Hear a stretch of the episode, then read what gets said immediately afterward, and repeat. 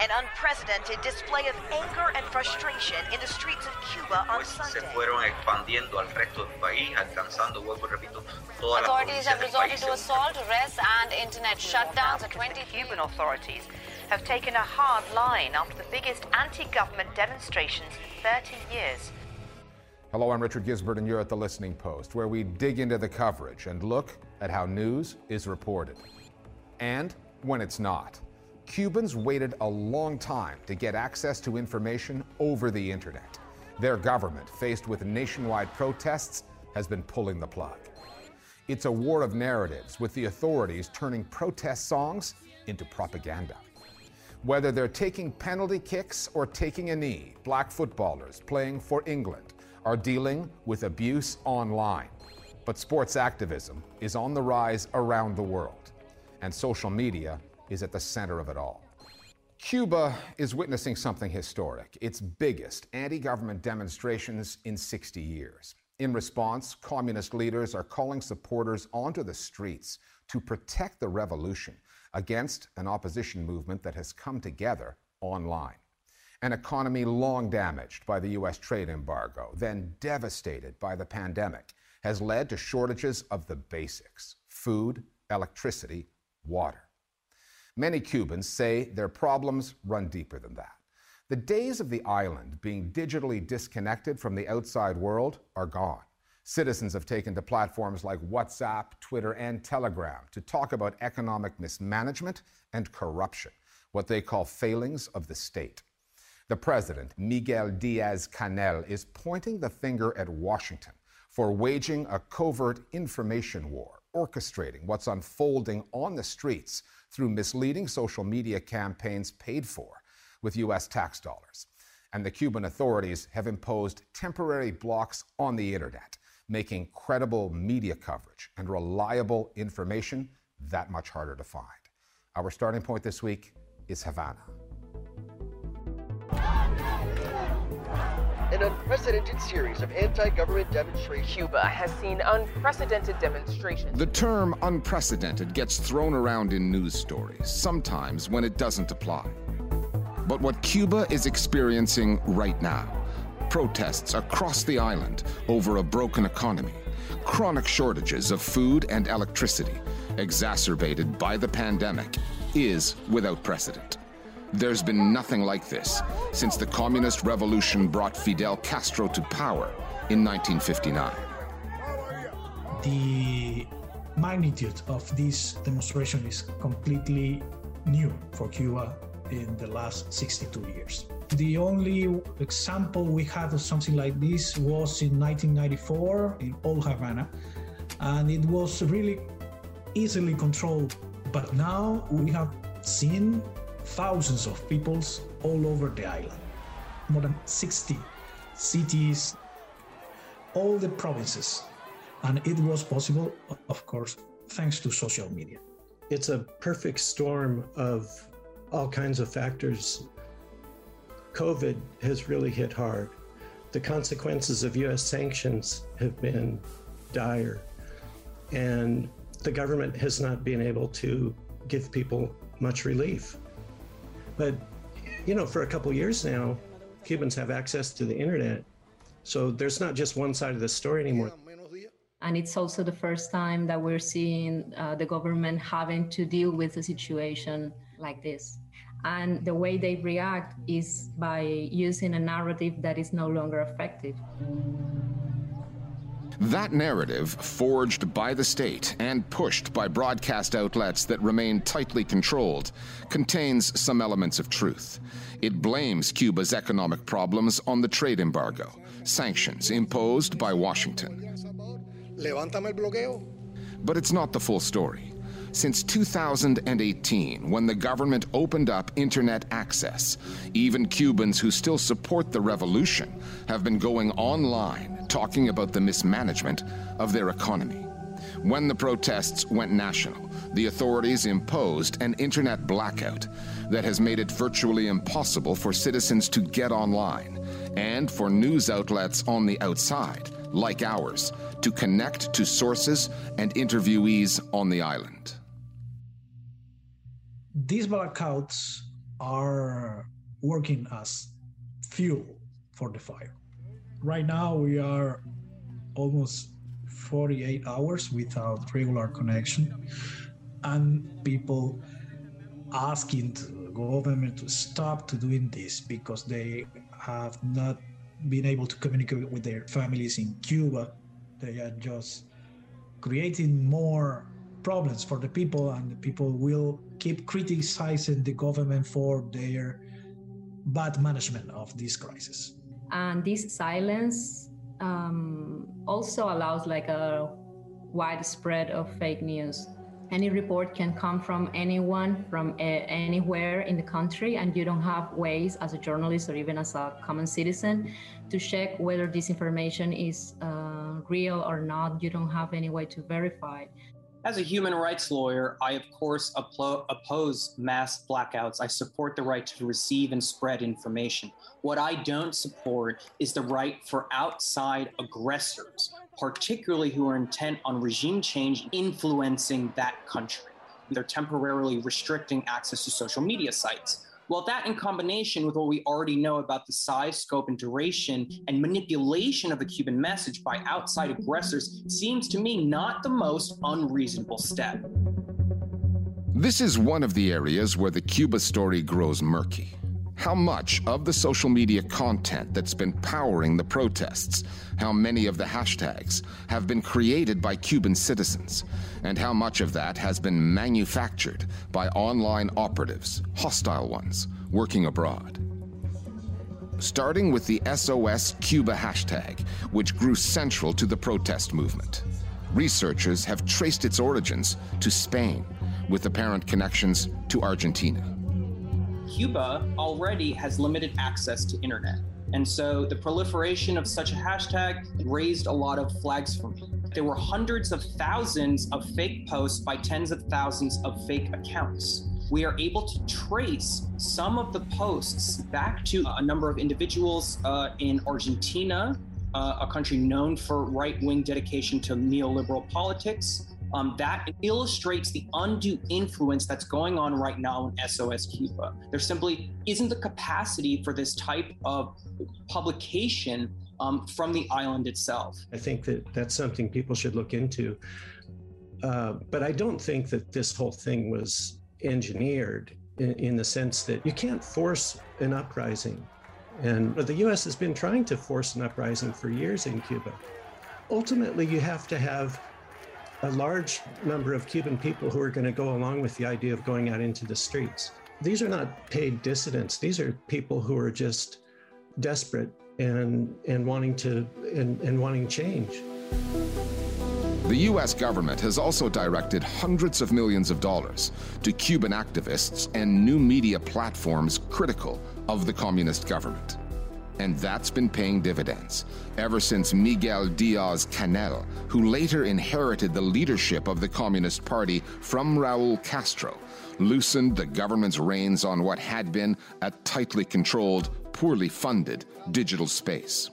After his government imposed the blackouts, Diaz Canel said social media was creating dissatisfaction rather than reflecting it. Pero la manera en que están usando Internet en estos momentos y que están usando las redes sociales eh, es realmente intoxicante, es enajenante, eh, provoca muchas angustias con tantas mentiras y yo creo que es una expresión de terrorismo mediático.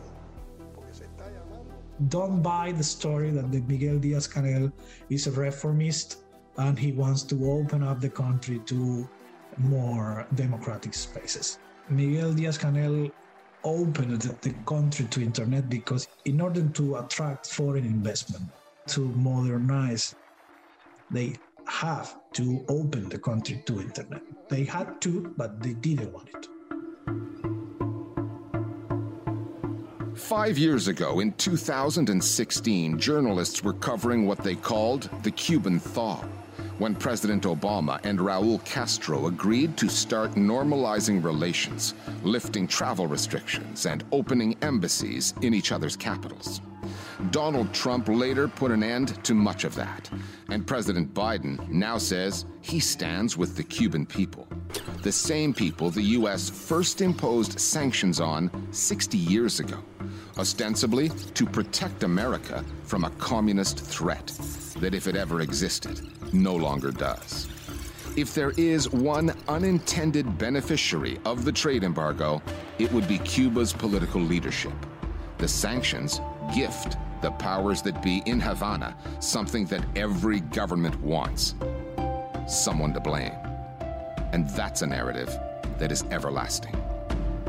The US embargo has actual effects on the Cuban economy and the Cuban people's lives and also has been working um, as excuse for the Cuban government for every mistake they do. No taking responsibility for, for what's the situation in Cuba and regards to their uh, management. U.S. government policies are aimed at creating hunger and desperation, and now we have it.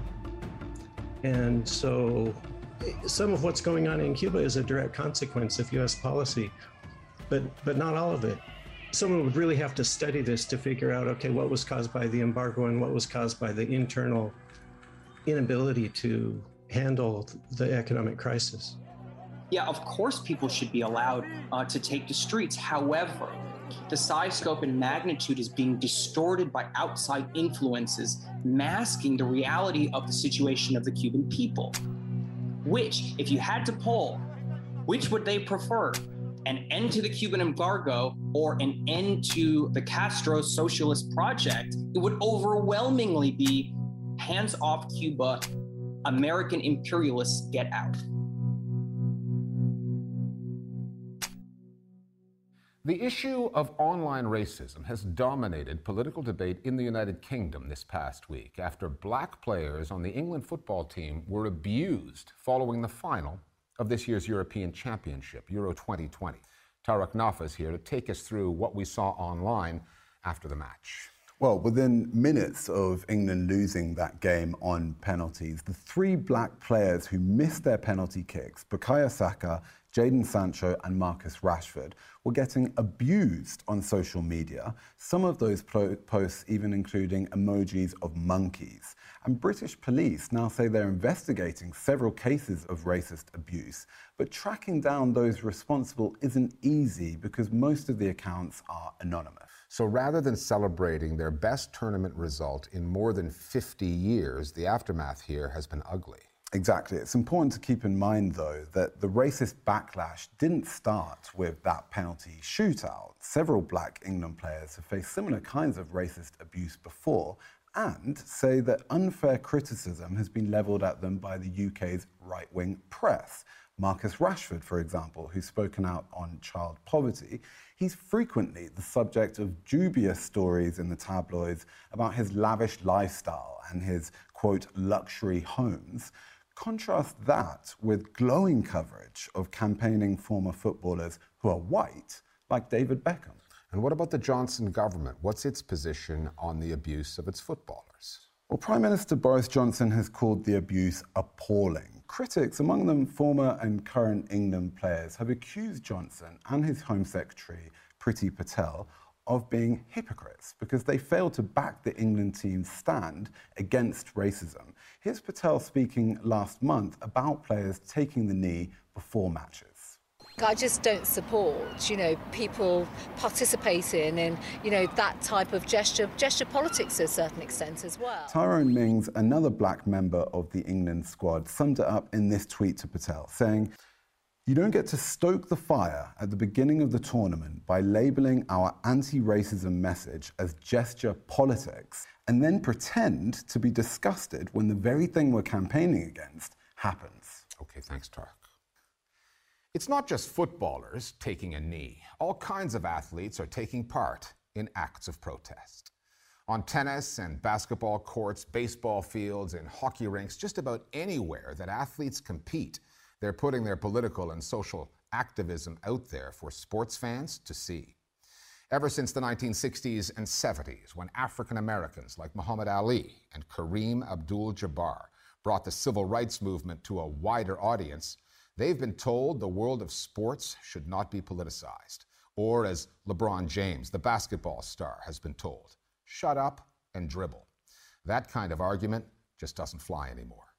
Social media has allowed this generation of athletes to get around billionaire owners and broadcasters uncomfortable with mixing sports and politics. Now they can connect directly with their millions of fans.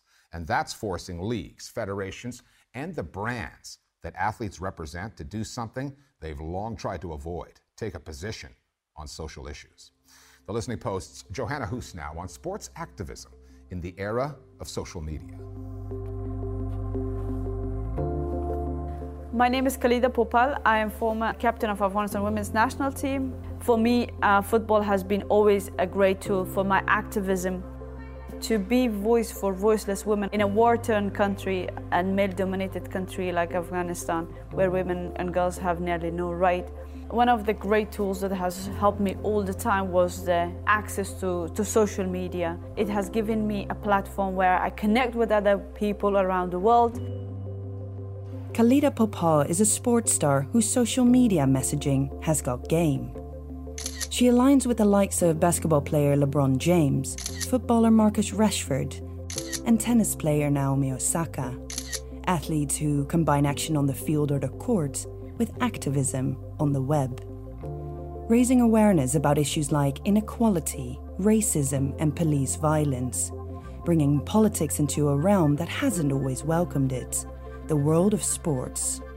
For too long, athletes were considered to be unintelligent performers which is really not the case. We've seen sports be a vehicle for really important discussions about anti blackness, anti indigeneity, homophobia, Islamophobia. We have to remember sports has always been a political space. Players from marginalized communities have more labor that is expected of them, as opposed to like a white, straight footballer who doesn't have to worry about their humanity. So, fighting for equality and equity. These are things that marginalized athletes have always had to do. What's interesting is that athletes now are seeing an opportunity and they've got their own platforms now to speak out at scale and in collaboration with other athletes of similar prominence. You could take the women's NBA as a whole speaking out about racial justice. Megan Rapinoe, on behalf of the US women's football team, in relation to social issues as well, she stepped up. Marcus Rashford took on the British government twice over supplying free school meals to children in poverty. It's important to remember there's a huge tradition of athletes speaking out. It's a tradition that goes back to at least 1936, the year numerous athletes boycotted the Berlin Olympics in protest against the rise of Nazism in the country. Three decades later, sprinters John Carlos and Tommie Smith brought American civil rights issues into the Mexico Olympics raising their fists in a Black Power salute. They were fighting the same fight as boxing champion Muhammad Ali. Ali was a force in the ring and had heavyweight communication skills. My fight is legal, but if you notice, I'm been the most persecuted. He brought those skills to issues like racial inequality and the war in Vietnam. But sports stars have paid the price for their activism. When Ali refused to fight in Vietnam, he was stripped of his title and barred from fighting for three of his prime years. Sprinters Carlos and Smith were dropped from the US track team, and more recently, NFL quarterback Colin Kaepernick lost his job for silently protesting social injustice. No other team has touched him since. When confronted with politics, the sports industry finds itself compromised. It's wary of upsetting conservative audiences, a position summed up in the 90s by basketball superstar and the face of sports clothing brand Nike, Michael Jordan, who said, Conservatives buy sneakers too. Since the late 1960s, the sport industry has grown at astronomical levels, right? Television money, advertising money, uh, the influx of corporate sponsorships really skyrocket. So that meant that athletes like a Michael Jordan figure could be successful on the court, but could be really successful in terms of advertising. And in order to become a corporate icon, you have to have a very sanitized image. Sports are broadcast all over the world, and consumers of those sports have a wide range of social values, traditional values, and sponsors like to play it safe. And an athlete who's outspoken on global platforms about issues that many people are conservative about is a threat to their income streams. And that's a natural clash between the desires of capitalism, the desires sometimes of social progress, social justice, whatever you'll call it. Over the past decade, social media has rewritten the rules, allowing athletes to circumvent media gatekeepers and communicate directly with fans. In 2018, the British footballer Raheem Sterling took to Instagram to accuse sections of the British press of fueling racism with their portrayal of black players. In the past, Sterling would have to go through those same media outlets to get his message out. Now, he can share it with his millions of followers with just one click.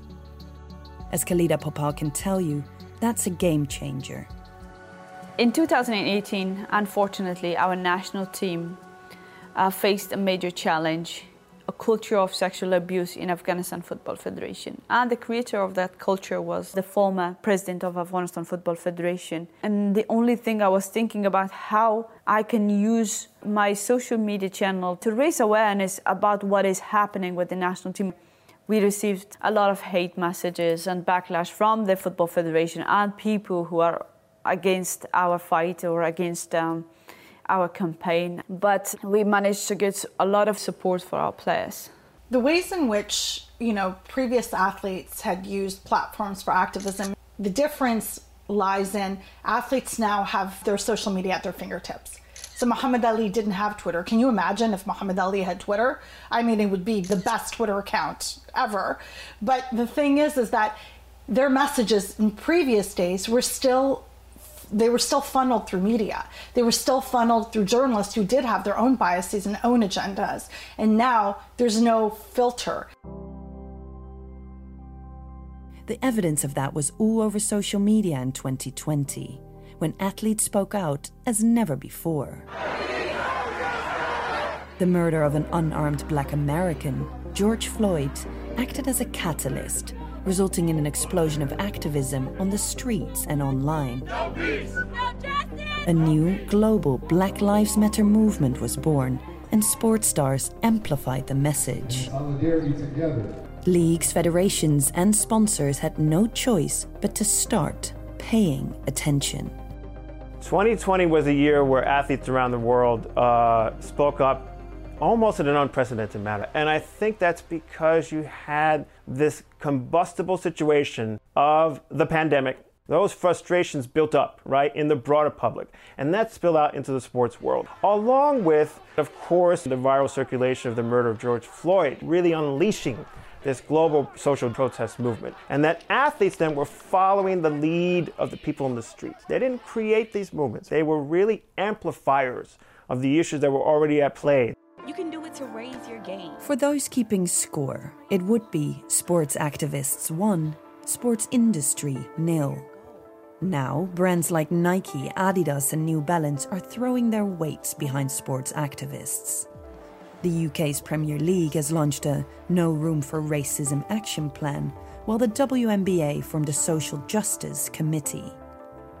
It's not as though leagues and sponsors have suddenly developed a social conscience and are now sacrificing their bottom lines to embrace these causes.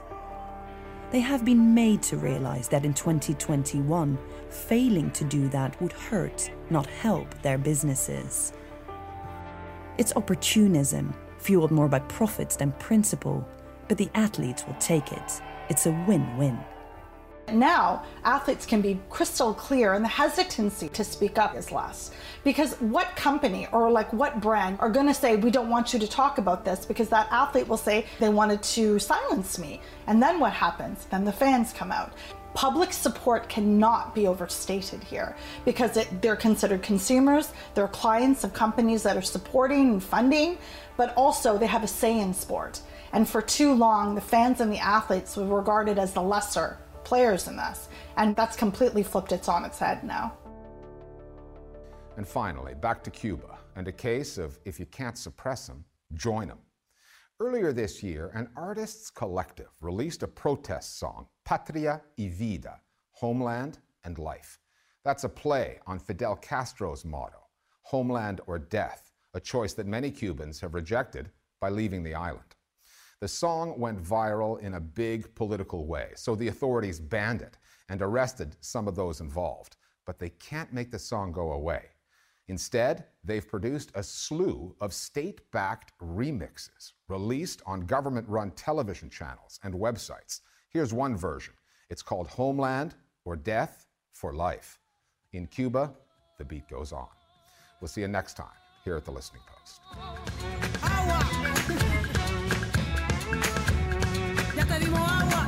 Rentabiliza cantar que estás contra la pobreza. Si en terciopelo y satín se revuelca tu vileza.